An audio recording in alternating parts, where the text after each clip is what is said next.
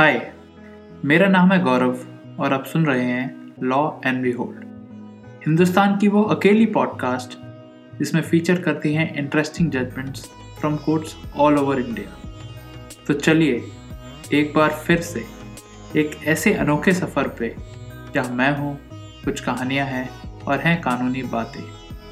और इन सब के लिए this law and behold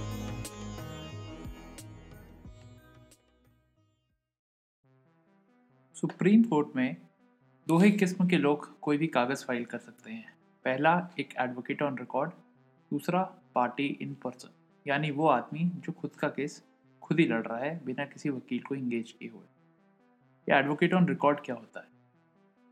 advocate on record एक स्पेशल टाइप के लॉयर्स होते हैं, जिन्होंने सुप्रीम कोर्ट का एडवोकेट ऑन रिकॉर्ड का एग्ज़ाम क्लियर किया होता है। एडवोकेट ऑन रिकॉर्ड बनने की कई कंडीशंस होती हैं, कई रूल्स होते हैं। वो सुप्रीम कोर्ट रूल्स में दिए गए हैं। हर साल इसका एग्ज़ाम होता है और जो इस एग्ज़ाम को क्लियर कर लेता है, वो सुप्रीम कोर्ट में एओआर बन जाता है। उसको एक एओआर कोड मिलता है और वो सुप्रीम कोर्ट में फाइलिंग कर सकता है। बिना ए के या बिना पार्टी इन पर्सन के सुप्रीम कोर्ट में कोई भी कागज़ जमा नहीं किया जा सकता। मगर ये ए अपने आप में है बड़ी गजब चीज़। 12 अक्टूबर 2020 सुप्रीम कोर्ट के सामने एक बड़ा नायाब क्वेश्चन आया। क्वेश्चन ये था कि एक ए थे, सिद्धार्थ मुराका। उन्होंने रजिस्ट्री को ईमेल लिखा कि मैं बाकी सारे हाई कोर्ट्स में, दूसरे अलग अलग कोर्टों में अपना वकालतनामा फ़ाइल करता हूँ, जिसमें लिखा होता है चैम्बर्स ऑफ़ सिद्धार्थ मुराका। मगर सुप्रीम कोर्ट में यह वकालतनामा नामंजूर किया जा रहा है। सुप्रीम कोर्ट की रजिस्ट्री ही केवल ये ऐसा ऑब्जेक्शन क्यों लगा रही है? ये सिद्धार्थ मुरक्का ने सुप्रीम कोर्ट की रजिस्ट्री से पूछा एक ईमेल के थ्रू सुप्रीम कोर्ट के सामने ये मैटर एडमिनिस्ट्रेटिव साइड पे आया कि क्या चैम्बर्स ऑफ़ सिद्धार्थ मुरक्का एक ए माना जा सकता है? फैक्ट आप ये नोट करिएगा कि सिद्धार्थ मुरक्का खुद एक ए हैं, लेकिन क्या चैम्बर्स ऑफ़ सिद्धार्थ मुरक्का भी एक ए है? सिद्धार्थ मुरक्का ने कहा कि अगर कोई पार्टनरशिप फर्म को ए का रिकॉग्निशन मिल सकता है तो मेरी सोल प्रोप्राइटरशिप है, इसको क्यों नहीं मिल सकता? तो 12 अक्टूबर 2020 को ही जब सुप्रीम कोर्ट ने इस मामले को पहली बार जुडिशल साइड पे लिया, उन्होंने मुरक्का जी को बताया कि देखिए पार्टनरशिप फॉर्म एक रजिस्टर्ड लीगल एंटिटी है, उसकी एक अपनी पर्सनैलिटी होती है जूरिस्टिक पर्सनैलिटी होती है, उसको वो केस कर सकती है, उसके ऊपर केस किया जा सकता है। मगर सोल प्रोप्राइटरशिप में ऐसा नहीं होता है। जो केस होगा, आप ही के ऊपर होगा, सिद्धार्थ मुरक्का जी। और आप ही को कोई केस करना पड़ेगा। इसलिए चेंबर्स ऑफ़ सिद्धार्थ मुरक्का की एक अलग से लीगल आइडेंटिटी क्वेश्चनेबल चीज़ है। दूसरी प्रॉब्लम ये थी कि जो एडवोकेट ऑन रिकॉर्ड एक यूनिक चीज़ है ये सिर्फ़ सुप्रीम कोर्ट ऑफ़ इंडिया के लिए है। इस चीज़ को इंटरप्रेट करने के लिए सुप्रीम कोर्ट रूल्स को देखना पड़ेगा कि इस प्रॉब्लम का कोई सोल्यूशन है कि भी नहीं। तो सुप्रीम कोर्ट की बेंच ने दो लोगों की मदद ली। पहले थे सीनियर एडवोकेट कैलाश वसदेव जो कि सुप्रीम कोर्ट बार एसोसिएशन के वाइस प्रेसिडेंट थे। और दूसरे थे शिवाजी एम जाधव, जो कि सुप्रीम कोर्ट के एडवोकेट ऑन रिकॉर्ड एसोसिएशन के प्रेसिडेंट थे। जो कैलाश वसदेव थे, उन्होंने कहा कि ऑर्डर फोर जो है सुप्रीम कोर्ट ऑफ़ इंडिया के रूल्स का, वो गवर्न करेगा और वो कहता है कि जो पार्टनरशिप व्यवहार हो सकती है, उसमें जो भी पार्टनर हो, उनका व्यवहार होना बहुत ज़रूरी होता है। दोनों वकीलों ने कहा कि इस मामले में वो और डिस्कशन करेंगे और सुप्रीम कोर्ट के बेंच के सामने एक नोट रखेंगे और इस नोट को एक हफ़्ते में फ़ाइल कर दिया जाएगा। इसके अलावा सिद्धार्थ मुरक्का जी के ईमेल में कई सारी बातें थी सिस्टम से उनकी कई शिकायतें थी, लेकिन सुप्रीम कोर्ट ने अपने पहले ही ऑर्डर में क्लियर कर दिया कि हम सिर्फ़ इस सवाल का जवाब देखेंगे कि चेंबर्स ऑफ़ सिद्धार्थ मुरक्का के नाम से इशू किया हुआ वकालतनामा एक्सेप्ट किया जा सकता है कि नहीं।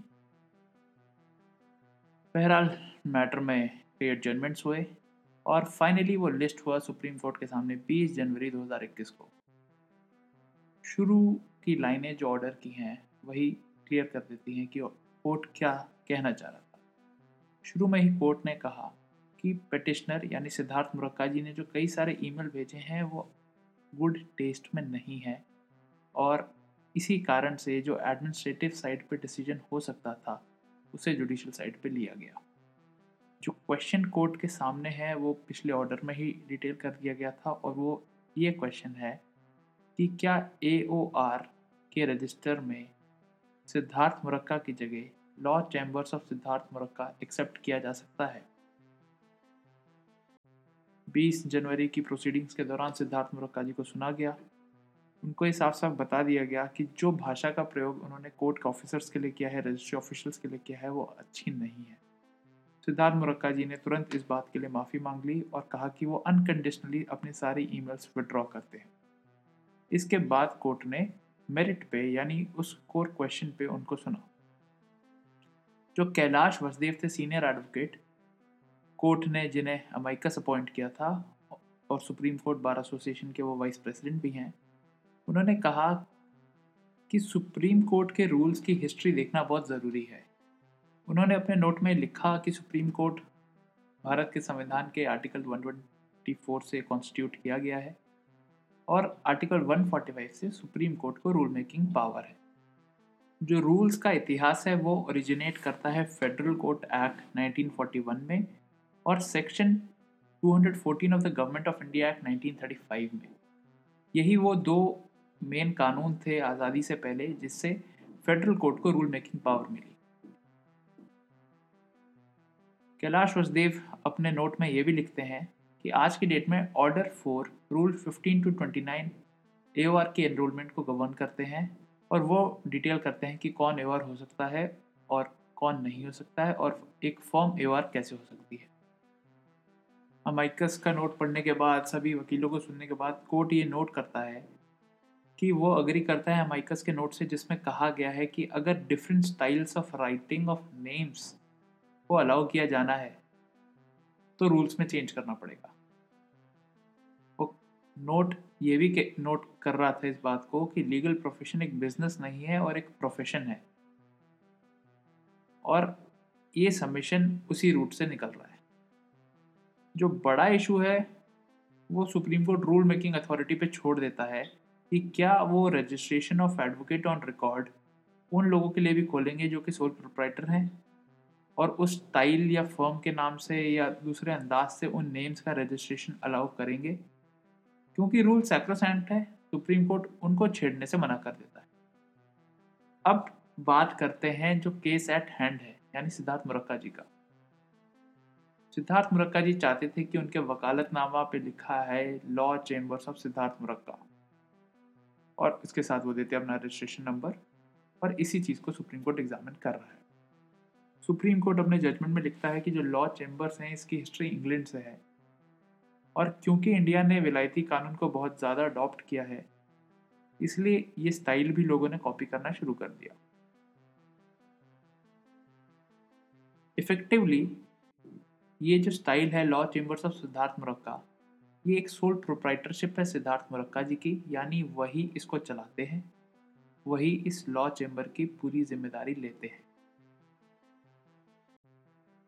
क्योंकि law chambers of Siddharth Murakka में सिद्धार्थ मुरक्का की पूरी ज़िम्मेदारी होती है और वो इस बात को लेते हैं।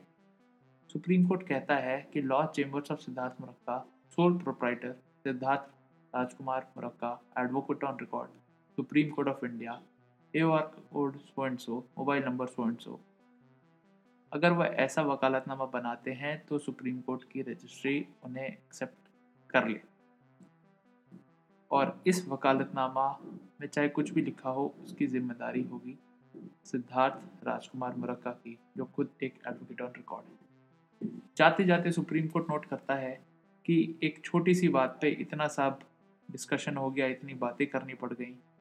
और वो एक फ्रेंडली एडवाइस देता है कि वकील साहब अपने प्रोफेशन पे थोड़ा ज़्यादा फोकस करें, क्योंकि अब तो प्रॉब्लम सॉल्व हो चुकी है और रजिस्ट्री और बाकी वकीलों को परेशानी ना हो। बताइएगा ज़रूर आपको एपिसोड कैसा लगा। इस जजमेंट की डिटेल्स साइटेशन और लिंक आपको मिलेगा शो नोट्स में। आप हमें कांटेक्ट कर सकते हैं इंस्टाग्राम के थ्रू हमारा इंस्टाग्राम हैंडल है लॉ एंड बिहोल्ड इसके अलावा आप भेज सकते हैं वॉइस मैसेजेस स्पॉटिफाई ऐप से। अगले हफ़्ते तक के लिए take care and have a great week